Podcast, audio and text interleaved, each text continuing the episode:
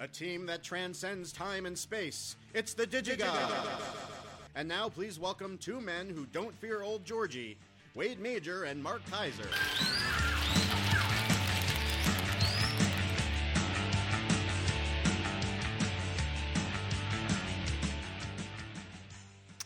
Ooh, old Georgie.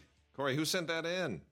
That was sent in by Kevin Lower, and I think that if Cloud Atlas had been as long as that reference, that intro, I'm gonna stick a fork in my eye. It's like Corey's right here goofing with us. Oh, well, anyway. Have you been, well, first of all, Beauty and the Beast is making just ghastly amount of money. Well, look, I personally am very excited to see the live-action version of a story about a beautiful young girl who falls in love with a talking buffalo. That's certainly been the thing that's been it's an old joke, but you know, honestly, it's the most successful film ever to come out of a gay film festival, isn't it?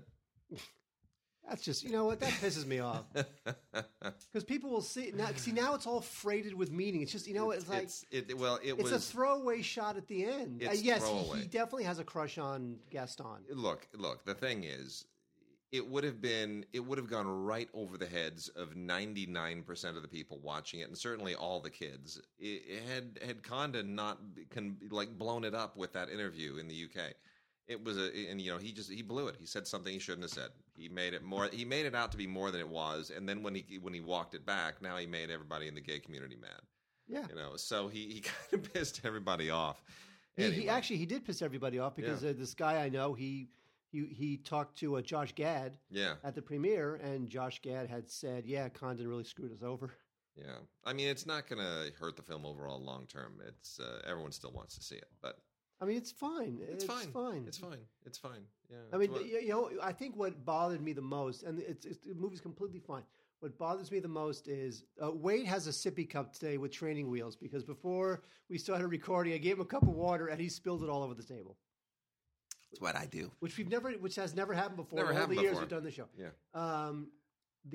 My only issue with the movie, maybe I'm expecting too much from Disney, which is generally a safe company, is that it doesn't really transcend the animated film. It is the animated film. That's the problem with it. And I said this. I was on Film Week with Lael on Friday, and I said that it, and she and I were pretty much in agreement on it, that it is too faithful to the animated film. You kind of feel it's too, unlike something like Maleficent, which found a different angle, a different approach, and was able to sort of free itself and develop its own identity. This one's just a little bit too tied, beholden to being faithful to the original and emulating shots and lines and specific moments, and you just feel the weight of that. And I kind of wish it had been a little bit more like the Christoph Gans film. That's not going to happen. Well, they want a bunch of 10-year-old girls in princess outfits. I know. But even still, the Christoph Gans film, for those who didn't see it, Christoph Gans, who made Brotherhood of the Wolf many years ago and has pretty much been non-existent since. It's amazing. The guy's extremely talented. He did a version of Beauty and the Beast, a French-language Beauty and the Beast, last year, the first French-language one since Cocteau, believe it or not. And Léa Seydoux is fantastic as Belle, but Vincent Cassel is not so great as the Beast, unfortunately. But...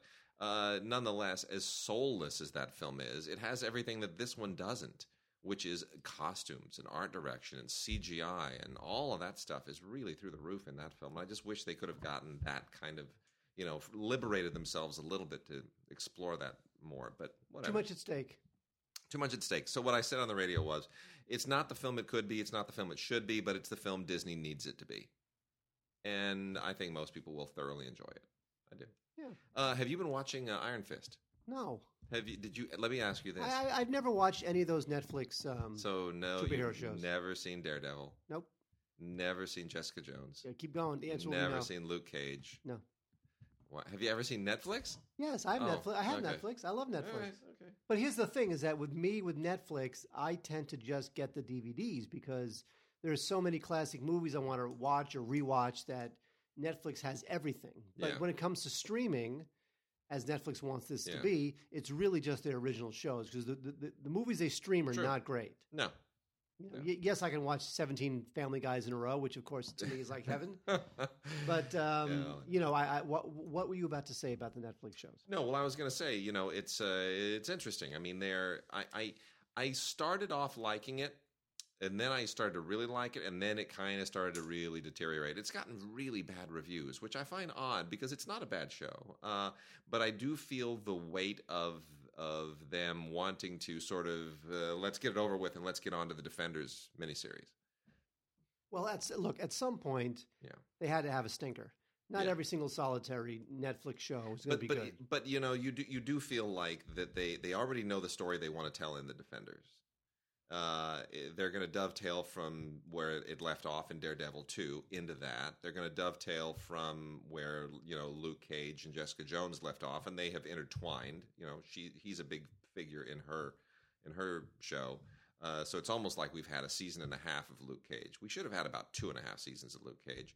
But it just does feel like they just want to get on to the Defenders. So everything in Iron Fist just feels kind of herky-jerky.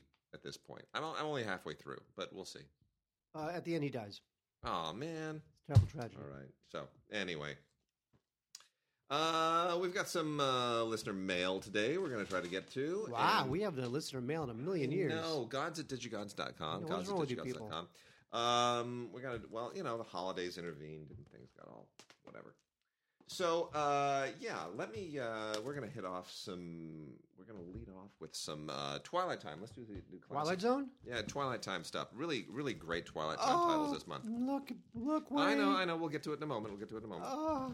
So, first off, Twilight Time. We got 4 more titles this month from Twilight Time. TwilightTimeMovies.com is where you go to get these. Our Man in Havana. Just an absolute blast. It's cool. It's a great movie, isn't it? I read the book, and then after reading the book, I'm like, you know what? I'm going to see the movie. Yeah. And the movie, although the movie is not the book, the movie somehow has the spirit of Graham Greene. Well, it's in there somewhere. It's the spirit of Graham Greene mixed with the great direction of Carol Reed, who of course did The Third Man and won his Oscar for Oliver, and Alec Guinness, who's just great. I mean, you know, how do you not love Alec Guinness in anything? That's Kind Hearts and Coronets. He's amazing. He's great in everything he does.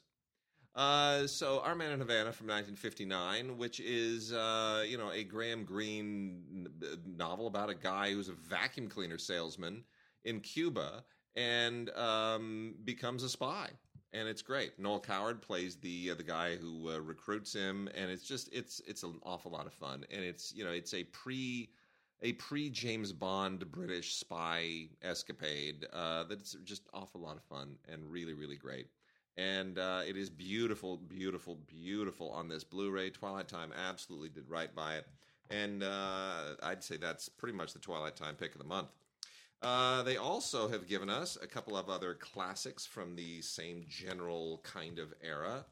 One is the schmaltzy Peyton Place, which I've never been a big fan of. This is from 1957, which, of course, is, to me, the year of Bridge on the River Kwai. But you know what? Peyton Place still has a thing. People still like it. Hope Lang is beautiful in it. She, of course, would go on to be on The Ghost of Mrs. Muir.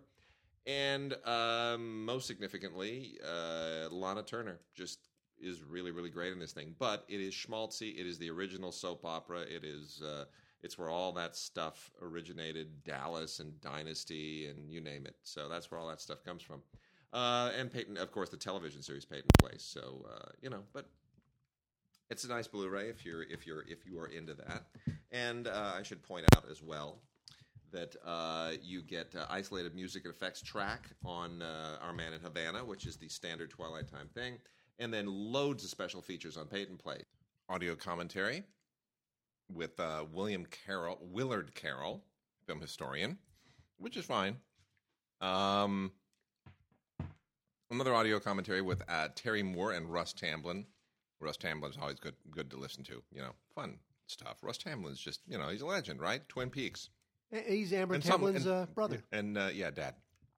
And, you know, of course, West Side Story. But Twin Peaks, Russ Tamblin.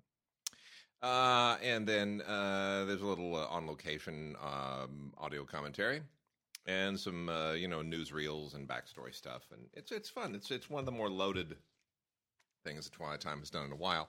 How to Succeed in Business Without Really Trying. Also a really, really fun film from 1967. Really a great sort of 60s throwback cult film. Really kind of a bit of a weird anachronism in many respects as well, but still an awfully fun film, and kind of a moment of you know, I mean, it was originally a Broadway musical, right? You ever seen the musical? Because they've revived it a few times. Matthew Broderick started in the revival, I believe. Right? Yeah, it was what was it? 5 years ago? 6 years? Something like that. Something like that. Yeah, which got really good notices too. So anyway, How to Succeed in Business Without Really Trying really captures all that kind of 60s era anxiety. Really great work by Bob Fosse. Fun film. This has isolated music track as per usual, and then some kind of featurette stuff and a trailer. Really, that's good. And then here's the one that sort of came out of the blue. I would never have expected Twilight Time to release Baby Boom, but you know what? It kind of is an interesting partner film with How to Succeed in Business Without Really Trying, if you think about it. I choose not to think about it. Comes 20 years later during a very different kind of job anxiety moment, and, you know, women trying to be sort of have it all and be mothers and professionals and all that stuff, and, you know, late life babies and all that kind of stuff. Diane Keaton. This film doesn't really work. This was one of the last of the Shire Myers films before they broke up, and she went on to make Schmaltz, and he tried to have a different career, which didn't really pan out. She's had a much more successful career as a director, hasn't she? Yeah, but she doesn't make good movies. You know, I've liked a couple of them. What was that horrible Jack Nicholson thing she made? Yeah, but you know, for example, like the Alec Baldwin Meryl Streep thing, that I thought was fun. Anyway, which one was that? The what was it called? Just about 4 or 5 years ago. My mother-in-law really enjoyed it. Anyway, Sam Shepard, fantastic, great score by Bill Conti, which you get in an isolated effects track as well. And Julie Kirgo and Nick Redman do typically wonderful work on the audio commentary. And you know what? It's funny, it's complicated. That's it. It's complicated. Well, she directed The Intern. Yeah, and The Intern was good too. No, it was. Yeah, it was. There's no way. It is. It's a fun film. With De Niro and Anne Hathaway? It's only got one bad moment where they, you know, the whole break-in shtick, which was really just way too farcical. But anyway, Baby Boom, you know, it ages well. I'm shocked at how sort of relevant it still seems, maybe even more so now. So anyway, that's all good stuff from Twilight Time. It's good month from Twilight Time. Great stuff. Good month for Criterion. What do we got? Well, we got two. We got one is one of my all-time favorite films, and then the other one is also a terrific film. This is Multiple Maniacs. This is John Waters' second film, and if you know John Waters, you know what you're getting into when Lady Divine's cavalcaded perversion rolls into town. This is. I was just thinking it probably took it cost much more to restore this film than it cost to make it. Because John Waters films, if you're familiar with them, are just super low-budget, high-contrast, cheap black-and-white, trash-looking films. But that's John Waters, and he has been operating out of Baltimore for decades, and he is a great personality and a great guy and a great wit. Sometimes I think that the idea of a John Waters film is better than actually sitting through a John Waters film. But Multiple Maniacs is absolutely bonkers. And you will see people here doing some crazy stuff. Not as crazy as Divine eating dog poop. Yeah. There's nothing as crazy as that. But Multiple Maniacs, this was the special edition was overseen by Waters himself. And we have, it's a new 4K, which is funny to like take a $1.98 black and white film and run it through 4K.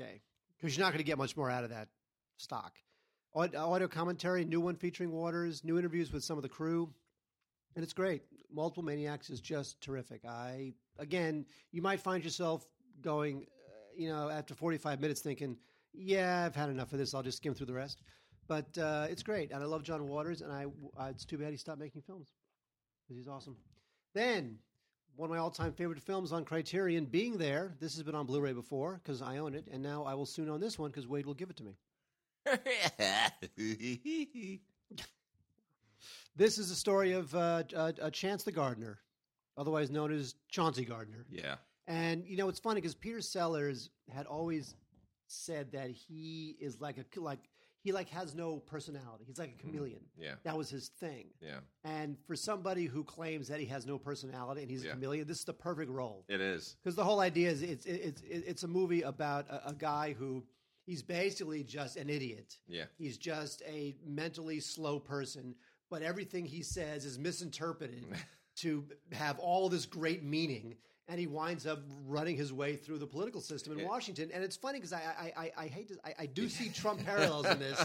I do see Trump parallels in this. Well, a lot of people have made that point too. And you know, this was a great film. The fantastic Hal Ashby kind of you know, really hit his stride during this period, and especially with this movie. I mean, it's just fabulous. I mean, Hal Ashby had one of the great runs, like in the 80s. I mean, in the 70s, Hal Ashby, I mean, look, you got like Harold and Maude and Shampoo and Bound for Glory and Coming Home.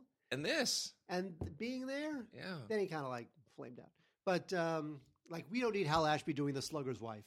No. We don't need that. But gosh, he really had just a great run. And what a wonderful movie. It really is. Shirley MacLaine is so good in this. And, you know, Jack Ward and Melvin Douglas. What an amazing bunch of people.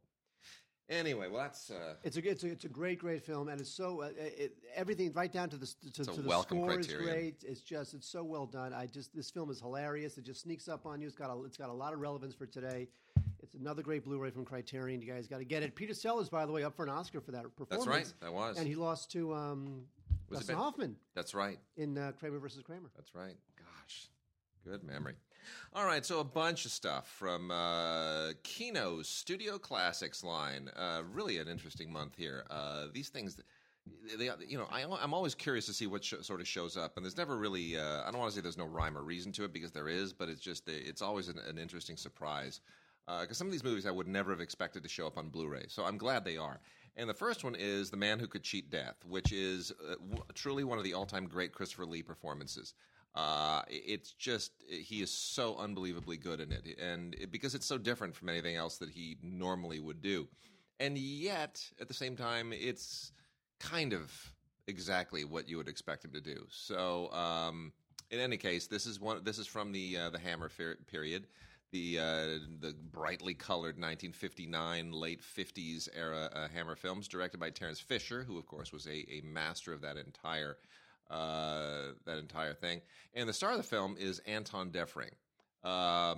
It's not, just want to make people understand, Christopher Lee is not the star of the film. He's really great in it, but Anton Deftering is the star, and perfectly fine, but really gets overshadowed by Christopher Lee. Anyway, the idea here is that it is about a guy who could, in fact, cheat death, as the title so aptly points you in. And it's an interesting psychological trip more than anything else. It's not about the shocks. It's not about the macabre. It is really very much on about the, you know, if you were this person, if this happened to you. And I won't get into the details as to what happens and how it happens. But it kind of gets into Jekyll and Hyde territory. It's based on a play, and it's much more preoccupied with the psychological aspects of the blessing and the curse at hand. We also have Christopher Lee and Peter Cushing in director Freddie Francis's When the Skull Strikes, You'll Scream, The Skull. Wait, so the movie's called When the Skull Strikes, You'll Scream, The Skull? The movie is The Skull. The movie is The Skull. But I'm just, I'm leading it in. I'm giving a little dramatic lead in, because that's the tagline. Lame. When the skull strikes, you'll scream. This is also a Hammer film, and I don't know if it's one of the better ones, but it's, you know, anytime you put Cushing and Lee together in a film, it's great. And this is based on a short story by Robert Bloch, who not only wrote Psycho, but wrote Wolf in the Fold, the Star Trek episode. What? The Jack the Ripper Star Trek episode. What? Yeah. So, you know, people often forget that. The guy who wrote Psycho wrote a Star Trek episode. You realize that. That's cool. Yeah. So anyway, the this is all about people who collect kind of occult items, and the issue here is that one of those items is the skull of the Marquis de Sade, and there are things that are attached to the skull that happen. And in any case, Freddie Francis directed a lot of these kinds of films. He, of course, is better known as a great cinematographer of movies like The Elephant Man. But really just great work here. And, you know, the movie's chilling, and it's got a great supporting cast, including Patrick McGee, who showed up in a lot of Kubrick films.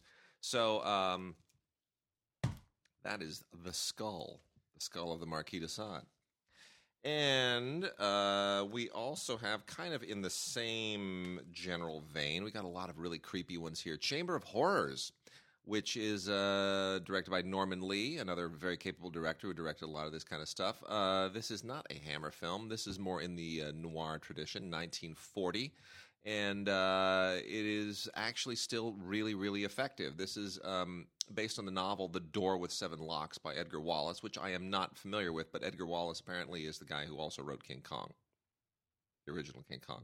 Did he write an episode of Star Trek? No, he did not. Did not write an episode of Star Trek. But anyway, it's a, you know, it's a haunted house kind of story, and it's very effectively done. I think this would probably be a good one for somebody to remake at some point. We also have Bela Lugosi in Invisible Ghost. I am a huge fan of Bela Lugosi's non-Dracula stuff, and this is from 1941, so Bela Lugosi is starting to look an awful lot like Martin Landau at this point. But anyway, Joseph H. Lewis directed this with his usual noirish aplomb, and Bela Lugosi overacts to the nth degree, but that's what he does. And, you know, it's all very kind of M-like and Fritz Lang-ish and Fritz Lang-inspired, but it's a good little chiller, good little black and white chiller. Orson Welles in Compulsion, directed by Richard Fleischer. This is from 1959. Orson Welles is starting to get fat here, very fat. This is from his bloating period. Speaking of bloating period, yeah. Other Side of the Wind. I know, right? Crazy. Holy cow! Well done, Netflix. I know.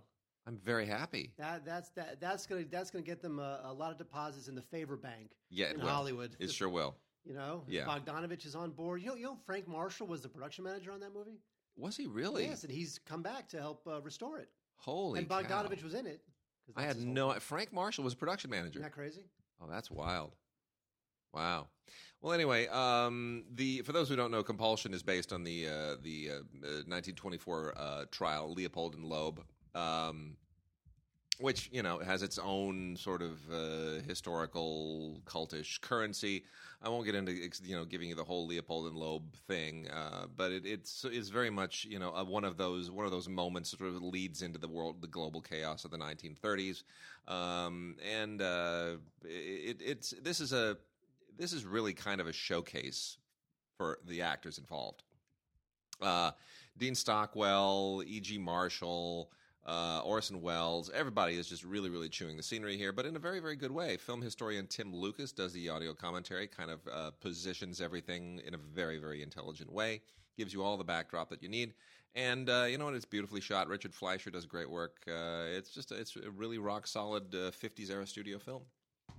And then the last two, we start with another rock-solid studio film, A Game of Death, directed by Robert Wise, from 1945, as he was still being kind of a genre guy, just before he was able to really launch himself into more top-tier flight stuff. He was coming out of being an editor. You know, Robert Wise edited Citizen Kane. So this is the beginning of his career as a director, and he's cutting his teeth, and eventually he will become the guy who makes, you know, West Side Story and The Sound of Music. And Star Trek: The Motion Picture, but otherwise, this is a Andromeda Strain too. That's right. But otherwise, this is a pretty straightforward adaptation of The Most Dangerous Game, one of about 1 billion of them that have been done for in the movies. And I always think, you know, my favorite, and I've said this before on this podcast, my favorite adaptation of The Most Dangerous Game is when Rory Calhoun hunts Gilligan on Gilligan's Island. I still think that's the best adaptation. It was brutal, but this one is good. That obviously, you know, the Gilligan, that was an emotional ringer. It was. It was. You need time to come down from that. You do. You really do. It was. It just kind of put me over the top. And then completely from another end of things, this is not necessarily Studio Classics, but this is also from Kino this month, and a really, really welcome release. A Great Wall. Directed by Peter Wang and produced by Shirley Sun. This is one of the first.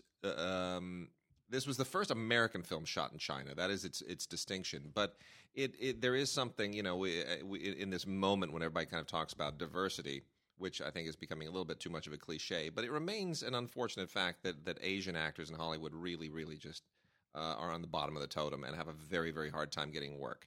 And very hard time with consistency of work. So this film from 1986 is really kind of a groundbreaker, and it remains a groundbreaker today. It was popular, you know, across the independent film landscape, and deservedly so. It's basically about a guy who is working as a computer programmer at a moment when that's not even really quite a thing, and doesn't get a job, so he moves to Beijing, at the time still called Peking, to live with his sister. And it's just really, really smart and funny and sensitive, and all the cultural stuff that they throw in here, it just feels absolutely honest and heartfelt, and it's a wonderful film. It's a really, really wonderful film. 30 years later, it still feels absolutely authentic, and it resonates. So I'll highly, highly recommend A Great Wall from 1986. Great film. Well done, Peter Wang. Wade, how are you? I'm good. Firestarter. Now, Firestarter, here's the thing with Firestarter. It went... When I was one of the touchstones for the Netflix show Stranger Things. Yes, that's true. Very much so. There's actually a lot of movies that were the touchstones for Stranger Things, and a lot of them came from the '80s, like, you know, Poltergeist and Red Dawn, and Firestarter is one of them. Maybe even Scanners, Nightmare on Elm Street, like all these '80s films. And The Thing was a great film. I'm sorry, The Thing is awesome, but there are all these like mid-budgeted films that a very, very young Mark thought was really cool, but then if you watch them today, they're pretty stupid. And Firestarter is one of them. And it's based on a Stephen King book, because most films are based on a Stephen King book, especially during that time. And it's now out on a terrific new collector's edition Blu-ray from the good people at Screen Factory. They dug up Mark Lester, who's still around. He directed the film. He provides a new audio commentary and is seen in interviews. And I think this is more of a nostalgia piece than anything else, because really, when you think of thrillers, right? You can see George C. Scott starring in a thriller, right? And George C. Scott is in this film. Sure. But when I think of thrillers, you know who I don't think of? Art Carney. Art Carney's in this film. Really? You know what? I'd totally forgotten that. I have a vague recollection of that. Art Carney in this film, and that does not smell thriller to me. Anyway, that's something that your parents would get a smile out of. Next, we have two of the worst sequels ever made. We have RoboCop 2. Here's the thing with RoboCop 2. RoboCop 2 isn't just a bad movie, but it also features one of the worst scores in the history of the world. Leonard Rosenman, who has done good – I don't really like him. He has done good scores in the past, was inexplicably nominated for an Oscar for Star Trek IV. Yeah. He does the – now, Wade, would you like me to sing the theme to RoboCop 2? You know, Leonard Rosenman won an Oscar for Barry Lyndon. I know.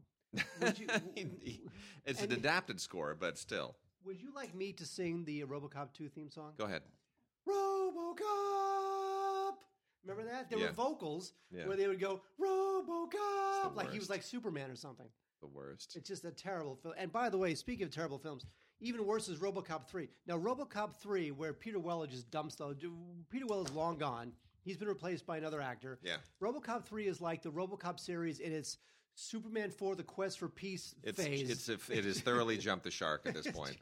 This is like the canon version. So here's the story. So the after the first RoboCop hit, the writers... Ed Neumeyer and I know the answer to that. So the original RoboCop writers, who are brilliant, Ed Neumeyer and I'm forgetting Michael Miner.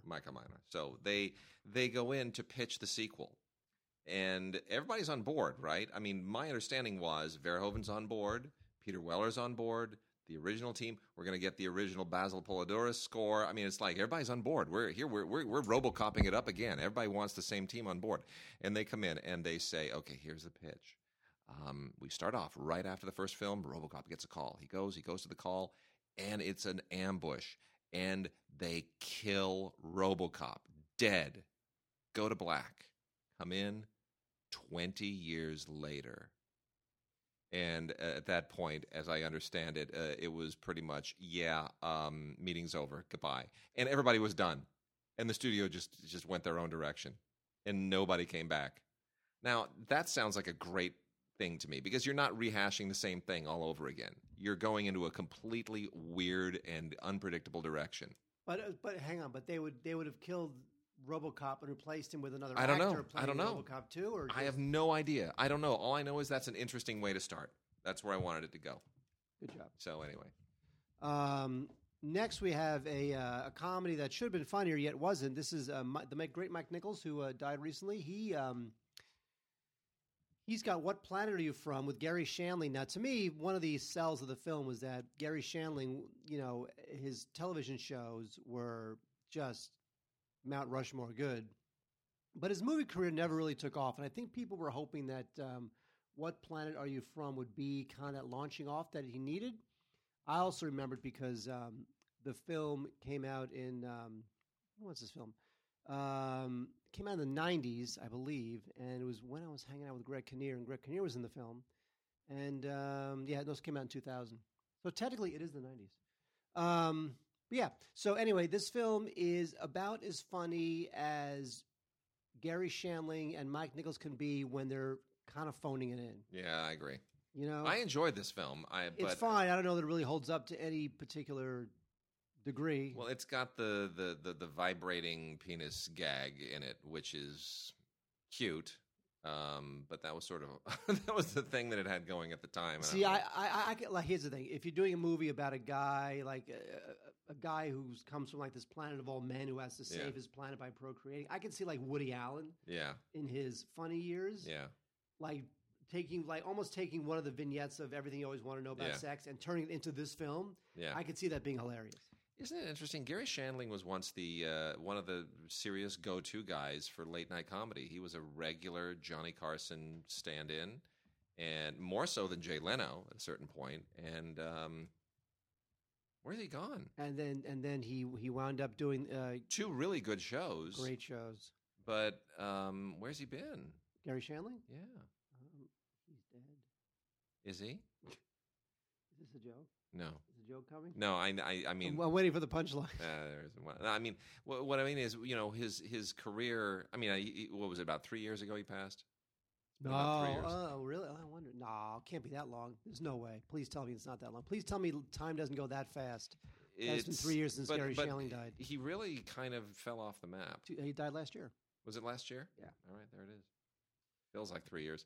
But you know what? He did kind of fall off the map. For about 10 years. Yeah, again, the movie career didn't – look, he died when he was 66, but the movie career didn't work out. TV kind of passed him by, although I could definitely see, like, at some point a Netflix or an Amazon giving him a show. Yeah. And he didn't really want to do stand-up again necessarily, so it's kind of like, what do you do? He showed up in it was a very odd kind of like extended cameo. He showed up in Winter Soldier, the Captain America film. Yeah. And he did do a voice in Jungle Book, but other than that, he's kind of like not retired, but I think he was just sort of like he was one of those old. He became like an old legacy comic, who had to be appreciated by young directors who knew him and loved him from his earlier work. Yeah, but he was great. So here's an interesting. Now we got some Warner Archive stuff and a really, really, really interesting, fascinating, dark, macabre story. One of the more interesting studio films from the period. A Woman's Face. A Woman's Face is like one of the darkest things that Joan Crawford ever did. Certainly might be the darkest thing George Cukor ever directed. This is a deeply disturbing movie. It's based on a Swedish film, apparently, which I have never seen, and which was a part that was originated by Ingrid Bergman. And I would love to see that. A Woman's Face is how do we put this? Joan Crawford is a woman who is so mutilated that to win the affection of the man she loves, she goes through just endless surgeries and emerges looking like Joan Crawford. At which point, the man then tries to get her to do him another favor, which is murder a little boy so that he can inherit all the boy's money. Cool. It's a pretty dark film, but very, very effective. And I believe it's based on a French play. So a French play became a Swedish movie, became an American noir. You know what I find consistently fascinating about George Cukor? Huh? He didn't direct two of the greatest films ever made. He kind of directed Wizard True. Of Oz, then got fired and was replaced by Victor Fleming. Then he kind of directed Gone with the Wind and got fired, replaced by Victor Fleming. Yeah, yeah. He was a go-to guy back there. But you know what? He eventually did My Fair Lady, and that redeemed everything. And The Philadelphia Story. And what was the thing with Jacqueline Bisset and Star Is Born. And Jacqueline Bisset. Yeah, it was his last film. Rich and Famous. Yeah, Rich and Famous. Wasn't it like Nick Nolte or something? Yeah, something like that. Is that Nick Nolte? And then we also have Joan Crawford in Flamingo Road, which became a television series many decades later starring Morgan Fairchild, which is how I got introduced to the story. And surprise of surprises to find out that they're, you know, when you're a kid, you're like, really? Morgan Fairchild? That was a movie? And it didn't have Morgan? How do you do Flamingo Road without Morgan Fairchild? Well, you do it with Joan Crawford. And it's pretty good. Michael Curtiz of Casablanca fame directed this, and it's this is Joan Crawford kind of doing something she probably shouldn't do, but if you like Joan Crawford, you'll enjoy it just the same. It is she plays the usual thing that she does, which is she's caught up in these situations, and it's all kind of Southern politics, and Sidney Greenstreet plays the thing that he usually does, which is the fat crooked guy. He's like the political boss of this town. It's fine. It's we already talked about Peyton Place. It's still one of those kinds of things, but I mean, it's a Joan Crawford vehicle. That's all it's meant to be. We also have 3 Warner Archive Blu-rays. I'll go through these really quickly. The first one is Finian's Rainbow, which is a ridiculous movie starring an older Fred Astaire. It truly just a very weird movie that came way too late in its own kind of pop culture trajectory. In 1947, this thing had been a Broadway hit, and then it was turned into a movie in the late 60s by no less than an aspiring director named Francis Coppola, who really shouldn't be doing this kind of movie. It's very weird.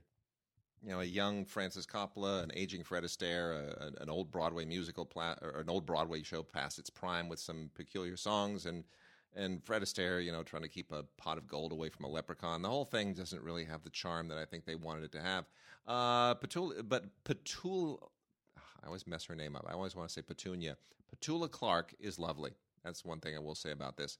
And Coppola, of course, would go on to be the guy that co-wrote Patton and then did, Godfather 1 and 2 and Conversation and Apocalypse Now. And thank goodness he redeemed himself.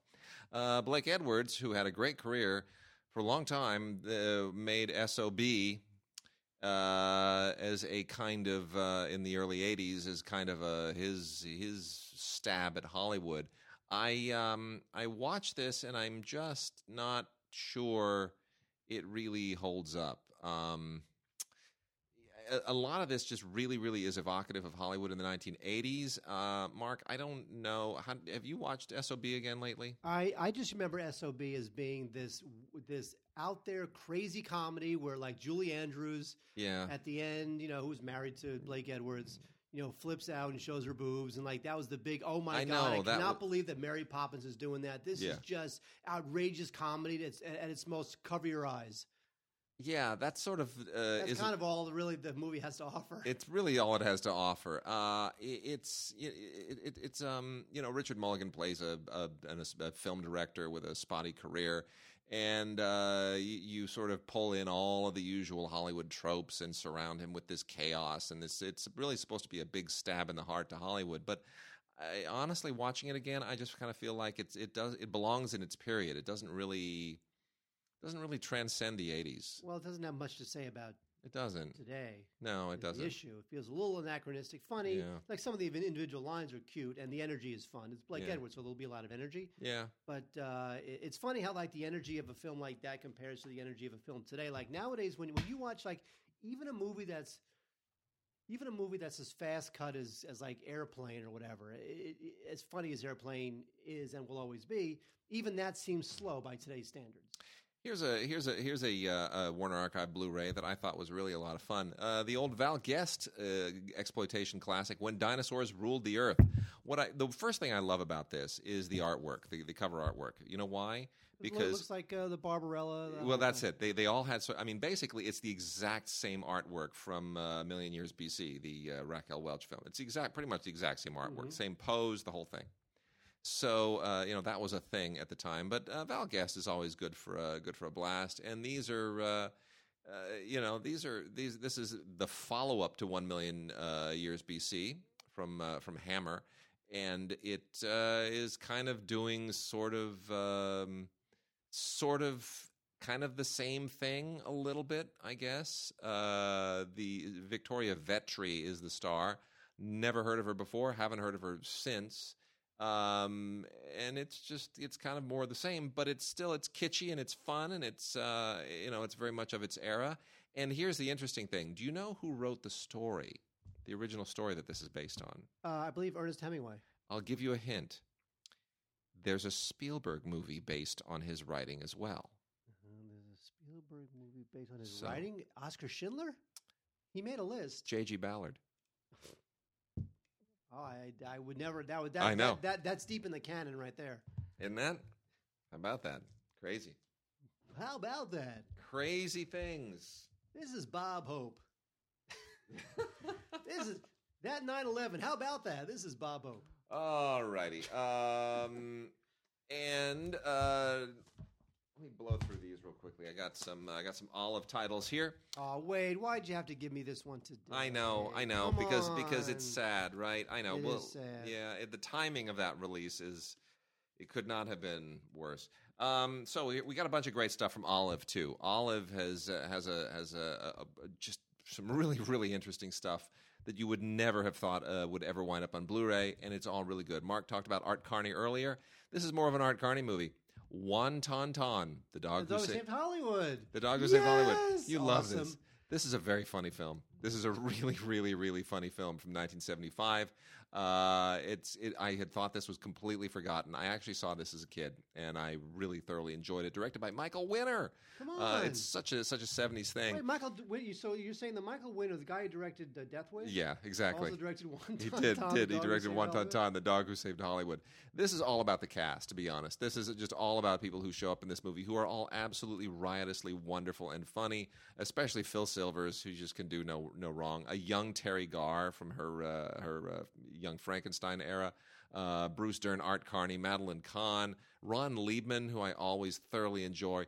And most importantly, you know who wrote the score for this thing? Oh, I believe it was Tchaikovsky. Neil Hefti. Batman. Right. Come on. It's great. Sweet. Yeah. Tons of other great comedies in here, too. I mean, everybody from Ricardo Montalban to Zsa Zsa Gabor and Sid Charisse. I mean, the cameos are just through the roof, and it's so much fun. You really, really have a lot. Look, it takes place in the silent era, and it's about a dog who saved Hollywood. Come on. It's fantastic. It's really a lot of fun.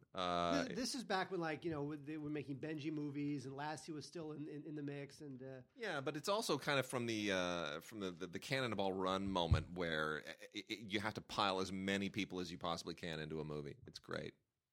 Really fascinating blast from the early days of the sound era is The Cardinal from 1936. This is a really, really great film for the period, which is it's court intrigue from the 16th century, and it's based on the story of the Medicis, who of course were the rulers of Florence at the time of Leonardo da Vinci, and it's really, really interesting. Directed by Sinclair Hill, a director I am completely unfamiliar with, but this is a nice little resurrection and great discovery. So that's a cool little black and white gem. We also have Phaedra, starring with a great performance by Anthony Perkins, Directed by Jules Dassin, who, of course, did lots of great films. Pocket. This is very much in the early 60s vein. It is, of course, based on the play by Euripides, but it's a more contemporized version of it, and it's really, really cool. It's beautifully shot. It's a sharp movie. And we also have Blast Off, which is, I mean, I haven't even thought of this in a million years. I saw this when I was a kid in a revival. This was originally made in 1967. I think it was re-released about 73 or 74, something like that. Totally weird, strange movie from the Chitty Chitty Bang Bang and Those Amazing Men and Their Flying Machines, and it was kind of one of those things. Based on Jules Verne, obviously, so it has that steampunk cred. And it really kind of came at a moment when everybody wanted just all kinds of contraptions on the screen. Everybody wanted all kinds of retro steampunky contraptions in the late 60s. Jules Verne, this one too. I know. The Soldier and the Lady, also based on Jules Verne. Yeah. So I will turn that over to you in just a moment. But anyway, this is, it basically distinguished only because it has Burl Ives in it. And it deals with, it's kind of a fictionalized story around the exploits of P.T. Barnum. And it kind of weaves in, trip to the moon, and it's an odd movie. My favorite part of this is that it has Terry Thomas in it, and I always love Terry Thomas. So Blast Off, a nice little strange one from the late 60s. And then lastly, a movie that still really resonates from the teen delinquent period. This is The Delinquents. And the reason The Delinquents is significant is because it was written and directed in 1957 by no less than a young filmmaker coming out of documentaries, making his very first feature by the name of Robert Altman. Never heard of him. I know. He went on to have to be sort of a thing. Middling, up and down. He made a movie called Mush, I think. And then he made another one called... It said I remember the theme song. It was called When Killing Yourself Hurts a Lot. Yeah, and he made a movie called Knoxville, I think, right? Remember that. Yeah. Anyway, to be honest, it's not a really good movie, but it's an interesting film, and it's significant because it's Altman doing his first narrative feature after a lot of industrials and documentaries, and he did tons of industrials. Anyway, he's got a thing. He's really kind of flexing his muscles, and it's a little bit like watching Fear and Desire, with Kubrick. It's not a guy fully in command of his faculties and his skills, but you're getting there. So The Delinquents on Blu-ray, Robert Altman's first film. Bravo, Olive. Thank you for digging that one up. Well, thank you, Roz. Anyway, When Comedy Was King is it's on DVD. It's an old documentary from 1960. And I like this. This is good. I have a definite soft spot for silent comedy. Big fan of Buster Keaton. Pretty much the big three: Buster Keaton, Charlie Chaplin, and Harold Lloyd.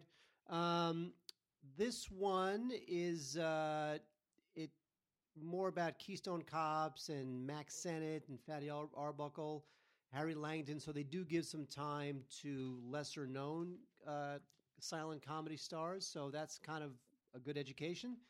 So I like this thing. When Comedy Was King, it's on DVD, not Blu-ray. There's a commentary. There's a couple of silent shorts that they threw in there, which is a nice thing. So if you're into silent comedy, you can't do much better than When Comedy Was King from 1960. Also, Wade mentioned Jules Verne. We also have from Jules Verne The Soldier and the Lady. This is a film from 1937. This is an American film, although it's all about how this guy who's a courier to the Tsar. He has to deliver information to Russian troops on the front in Siberia.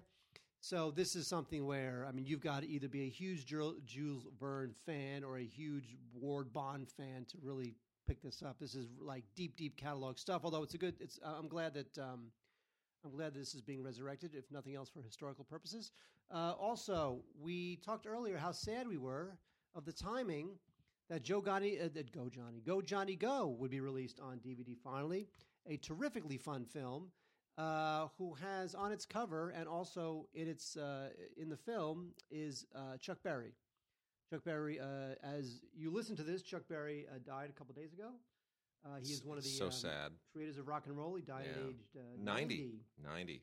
Good long life. He was supposed to release his first album in like 30 years this year. Oh, really? Yeah. They'll release it. Oh, they'll definitely release it. Oh, man, that'll do well. So, Chuck Berry was such an influence in the early days of rock and roll. And all these guys like Chuck Berry, they were the ones who inspired the Rolling Stones. Ask your parents. They inspired the Rolling Stones. In fact, the Rolling Stones released a statement. As a band and individually, they all released statements when Chuck Berry died a couple of days ago. Anyway, Go, Johnny, Go is a rock and roll film, stars Alan Freed. If you don't know Alan Freed, he was a disc jockey and a great disc jockey. In fact, if you've ever seen the terrific film American Hot Wax, that is based on the life of Alan Freed. He had kind of a tragic life. So Alan Freed is the talent scout, and he's searching for the brand new king of rock and roll. So you've got Alan Freed, you got Chuck Berry, Richie Valens is in this, Jackie Wilson is in this, the Cadillacs, the Flamingos, a lot of great bands and artists from the time. Jackie Wilson, did I say Jackie Wilson? Mm. So Go, Johnny, Go is not only a great piece of history with Alan Freed, one of the great DJs of all time, also it features Richie Valens and also Chuck Berry, and it's a great tribute to the talent of Mr. Berry. So definitely check out, if you can, it's on DVD, Go, Johnny, Go. A lot of great music, and it's a good film. We got a couple from Milestone here that are, this is kind of a historic moment, a really historic moment. Samuel Beckett made a movie. Believe it or not, Samuel Beckett actually made a movie called Film, and it's appropriately enough. And this is from 1964, and it stars Buster Keaton, and it is effectively a silent film. At least it has no dialogue, and it is a strange, weird, typically Beckettian, very Buster Keaton-y. And it's just an odd. It's a really weird, just precious piece of film history, and you have to see it to really understand it and believe it. It is just one of those films that people just go, "Have you ever seen Film?" And most people say no. Now you can. It's on Blu-ray from Milestone.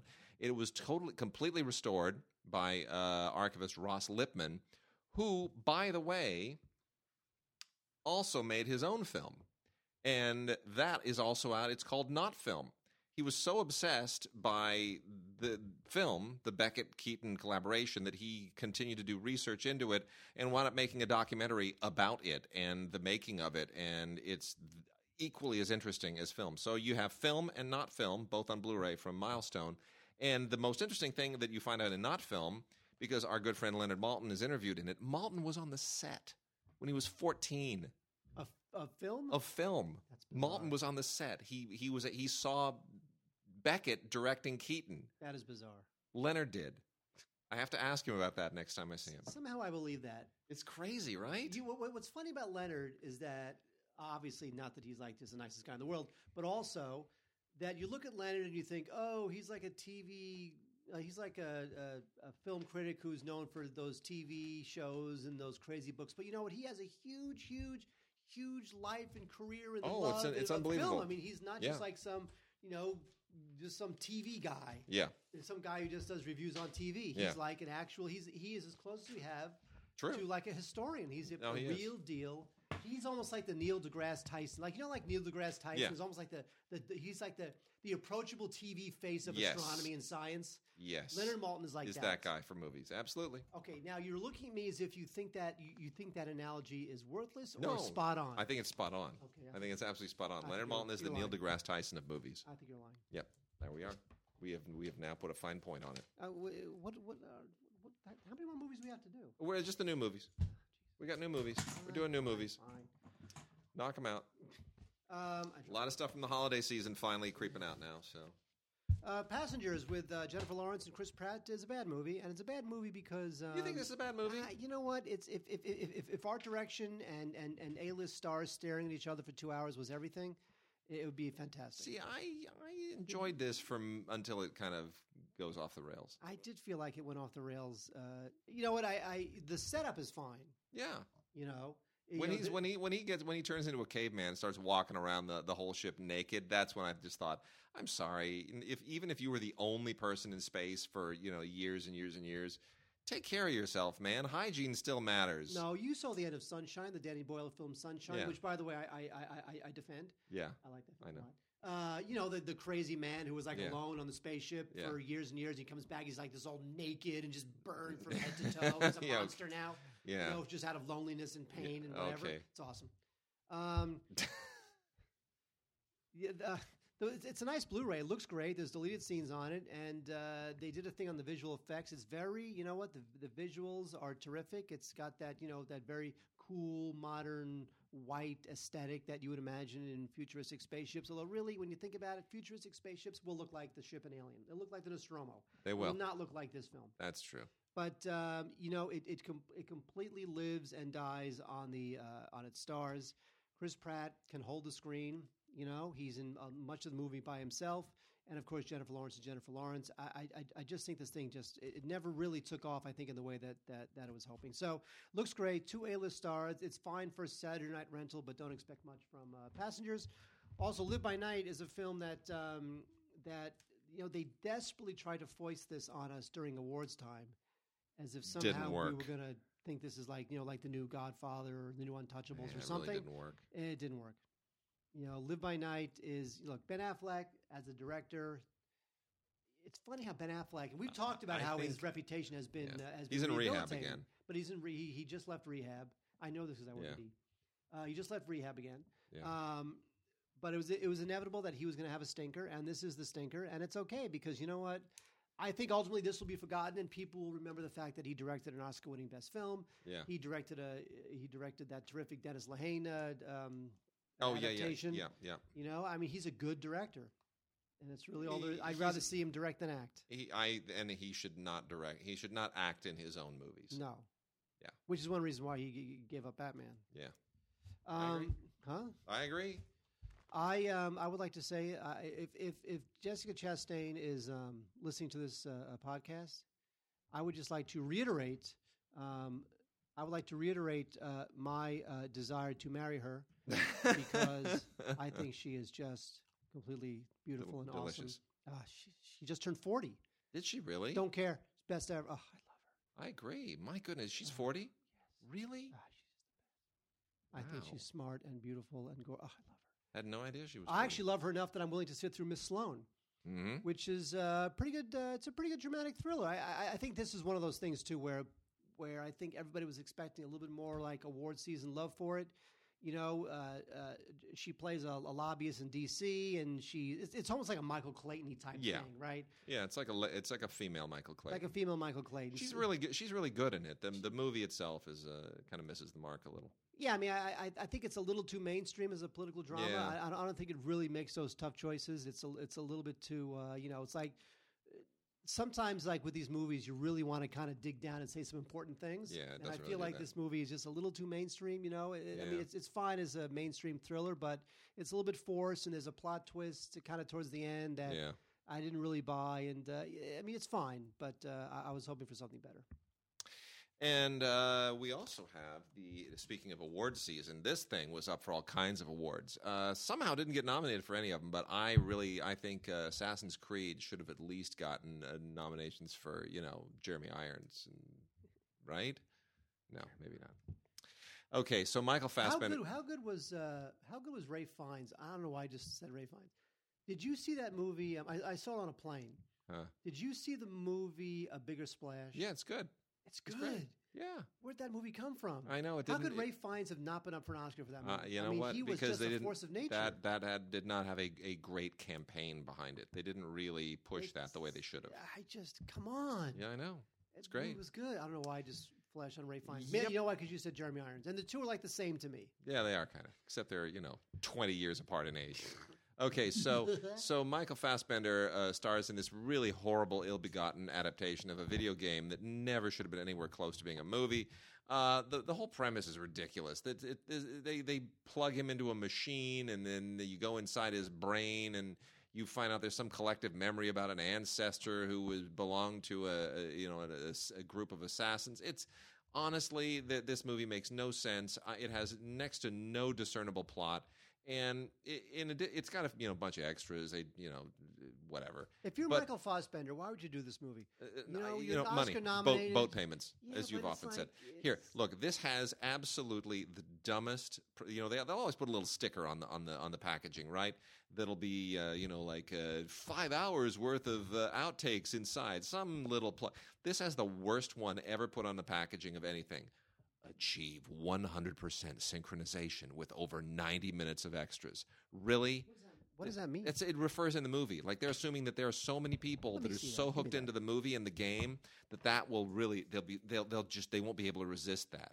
Somebody cook that up. Somebody in the market. 100% synchronization. Someone in the marketing department cooked that up. I guess they thought, oh my God, a bunch of 16-year-olds will think that's just awesome. Whatever. You know what? It's just I can't. Don't these people realize that video game adaptations suck? I mean, why is this one going to be good? I don't know. I just here's a couple interesting ones. So a Walmart exclusive as we come into the Easter season, The Gospel of Mark, the first ever word for word unedited movie adaptation. Okay, so some years ago, some Canadian filmmakers made The Gospel of John, which came out kind of, sort of, roughly around the same time as is the Passion of the Christ, the Mel Gibson film. And a lot of people said, "Oh, it's the more civilized and humane movie," because it was literally a word-for-word movie adaptation of the Gospel of John, and it was not, bloody and gory and horrible and impossible to watch. And so a lot of people really, really kind of slathered their love on it. Now the same people have finally put together the financing to do the Gospel of Mark. Now, if you are in any way schooled in biblical in the biblical Gospels, the Gospel of Mark is the shortest one, and it is the one that at least Matthew and Luke are considered to have been based on. It is very, very threadbare. It's easy to adapt into a movie. It's not a particularly good movie. But it's okay. It's fine. In the canon of Jesus movies, it'll have its place, and it's done well enough that it'll have a little bit of a shelf life. But unless you really, really, really feel like the Gospel of John needs a companion film. If you're just a really kind of a closet theologian, otherwise it's not going to be your thing. Or it's for parents who realize that if they want to teach their children about the Gospels and all they want to do is stare at a screen because they're 13 years old, yeah, you put the movie on. And there you go. Be like sure. Stealth learning. Sure. My pick of the week, I got to be honest, Charles Solomon is really going to hate it that I do this, but I loved Sing. My daughter loved Sing. She loved The Singing Monkey. It's the best thing ever. You loved it because your daughter loved it. Everyone loved this movie. It was really fun. This is out in a 4K version. We got the Blu-ray and the 4K, and the 4K is gorgeous. It is absolutely gorgeous. I would even say it's essential to see this in 4K because it's not a really great piece of animation. It's very, very simple animation. This is from the Illumination people who work with Universal. Illumination, of course, does all the Despicable Me movies and the Minions and all that kind of stuff. So it's sort of in the same vein. You're not watching it because it's great animation. You're watching it because it's really fun and well written, and it is.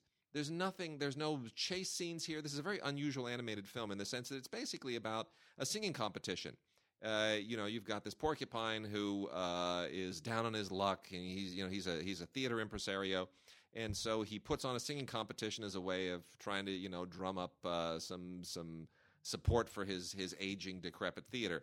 And through a weird mistake, he winds up offering more for the prize money than he can possibly afford, and enter all of these different, all these different animals that all have. I mean, it's a world of animals, like in Zootopia. So it's a documentary. All these different animals who all need the money, and they all want to sort of liberate themselves from their dull lives, and it's wonderful. It is absolutely wonderful, especially the pig, voiced by Reese Witherspoon, just a wonderful, wonderful job. He has like a million little piglet kids, and the gorilla who is trying to have a singing career, even though he comes from a family of criminals. It's great. It's absolutely terrific. I loved everything about this, and I just think it's fun for parents, for kids, everybody. Sing is amazing. The best thing that Illumination has ever done. Special edition, 4K. Lots of mini movies on here, behind the scenes stuff, character profiles. It's great. There's just nothing wrong with this. You have to own this. I passed on it. I feel like I didn't want to see it. Oh, it's so much fun. Plus, all those animated films screen like at 10 a.m. It's perfect for me, man. Seriously, that is golden hour. And then just to sort of wrap things up, we've got Always Shine and The Love Witch from Oscilloscope to Blu-rays. The Love Witch got a shocking amount of love at awards time. Didn't you think so? You know what? I saw the trailer. In our group? I saw the trailer for The Love Witch, and I thought, this thing looks like a piece of garbage. Okay, so first of all, let me be clear. The Love Witch is a very low-budget kind of homage to sexploitation and exploitation films from the 60s, early 70s, right? Late 60s, early 70s. It has that vibe to it. And it is very, very effective in that respect. It's a fun film. I don't know I would give it any awards, but it's a really fun film. Here's the weird thing about this. It's written and directed by Anna Biller. I don't know why. I have no recollection of Anna Biller, and I graduated high school with her, allegedly. I haven't even gone back and looked in the yearbook. So how do you know you graduated high school with her? Because Mark Sanderson told us this. And we're going to be talking to Mark Sanderson soon, too, because his book is out now. Yes, his great screenwriting. Our friend Mark Sanderson, the screenwriter, high school and film school buddy of mine, he has a book out. Who, by the way, is also in a long-distance relationship. You have to ask him about his long-distance relationship. We will do that. Definitely do that. He and I have something in common. Yes. So in any case, he said, yeah, Anna Biller. I'm like, I don't know who that is. We're in high school. I don't know. So anyway, I have to go look at the yearbook and see if I can figure out who she is. Anyway, Love Witch is really, really fun. So I do recommend that. And then Always Shine is also worth checking out. This is basically a road trip movie. A couple of people go from L.A. to Big Sur for a getaway. And they wind up sort of, it resurrects their friendship and, the whole a range of backstories that have to be sort of dealt with. As far as road trip movies go, as far as character studies go, it's not particularly amazing, but it is well done, and it takes a kind of a weird thrillery twist at a certain point that is interesting and noteworthy. Directed by Sophie Takal. And I think it's indicative of something. How would I compare this? It feels a little bit like if you were to do. This is going to sound weird, but it's a little bit like a cross between Thelma and Louise, Ingmar Bergman's Persona, and Strangers on a Train. How does that sound? That sounds terrible. Okay, well, never mind. That's the only thing I could think of. It sounds as terrible as the trailer was. Yeah. All right. Lastly, Mark, we got some listener mail. Let's hit the listener mail, and then we'll call it quits. Lauren in Muskota, Wisconsin, says the PS4 VR cinema mode display movies that make it appear you are watching a movie on the big screen or even IMAX size screen. They make TV screens seem archaic. It feels as though you're watching a movie at an IMAX theater. With PlayStation 4 having the ability to play 3D Blu-ray discs on the PSVR headset, what path do you see VR headsets going when it comes to film watching? Mark, what do you think? VR headsets? Yeah. Can we just watch? Can we just go back and watch movies? Let's just sit in a chair, watch a goddamn movie. That's it. And that's why I don't think they're going to take off, because movies are still a social experience. You want to watch movies with people, and for the most part, I don't think a family is going to sit around the television set with everybody wearing a VR headset. And I don't think you're going to have your friends over and say, "Oh, come on over. I got the new Peter Jackson movie or the new big tentpole Iron Man, whatever. I got the new movie. Come on over. Let's all wear headsets and watch it." I don't think that's going to happen. It's just not going to happen. So I think it'll be limited. For gaming, yes. I get it. I had dinner with Phil Klein. You're sitting alone in your underwear and you're playing with some guy in Austria, fine. I had dinner with Phil Klein last night. Yeah. TV's Phil Klein. Yes. And he was asking about 3D TVs. He said, "So are 3D TVs dead?" Dead. He's like, "Should I get a 4K TV? Is anybody going to... Yes. Is there any reason to get a 4K TV?" Yes. But he does not watch Blu-rays. No, well... In that case, I was like, well... I mean, will anybody be? But he streams in high def, right? I think he does. I'm sure he's got a Netflix or something. So. He has Netflix. So does he have a Roku? Because eventually there's going to be 4K streaming. That's true. Well, Roku, a lot of stuff on Roku is already 4K. Well, I said to him, "Look, if TVs are so cheap nowadays that if you want to future-proof your television. Yep. For $50 extra, $100 extra. They're so cheap nowadays. Just get a 4K TV. And then, by the way, I told Phil the story about how I accidentally maced myself. Did I ever tell you the story about how I accidentally maced myself? Save it for the next show. Okay, fine. Okay. And then we got one from Phil. Phil Klein? No, Phil V. And Phil Vodder. And Phil says, love the show. I live in Iowa. Wish I could attend the Film Week presentation. This was before the Oscars. He said, please forward this to Tim regarding the baby boom generation. Hey there, Tim. Take heart. I figured a way to put you firmly into the baby boomers and take your mother out of it. The boundaries seem to be blurred at times, but the first definition for me was birth years 1946 to 1964 for the baby boom generation. I am firmly embedded in the middle. So regardless of the boundary definition, I am a baby boomer. Tim and I had a conversation about baby boom, so I wanted to put that out there. And then Joe Nutshella, longtime listener, says... you mentioned that when the Oscars were held on Mondays, they didn't really have any competition. Well, if you recall, when it was broadcast in April, they were usually up against the NCAA men's basketball finals on that night. I remember times in which the presenters would mention the score of the game when they would get up to the podium. And he's right. It was often like very end of March, occasionally early April, but he was usually, like the last Monday in March was the Oscars. And it's true, very much. There was always NCAA stuff going on, as there is right now. Don't care. Although UCLA won or lost, or they won. Something. They won. They're headed for, if they win their next one, they're headed for a matchup with Kentucky, which would be pretty awesome, right? Wow. Don't care. Okay, fine. All right, we are done. We'll see you guys next week.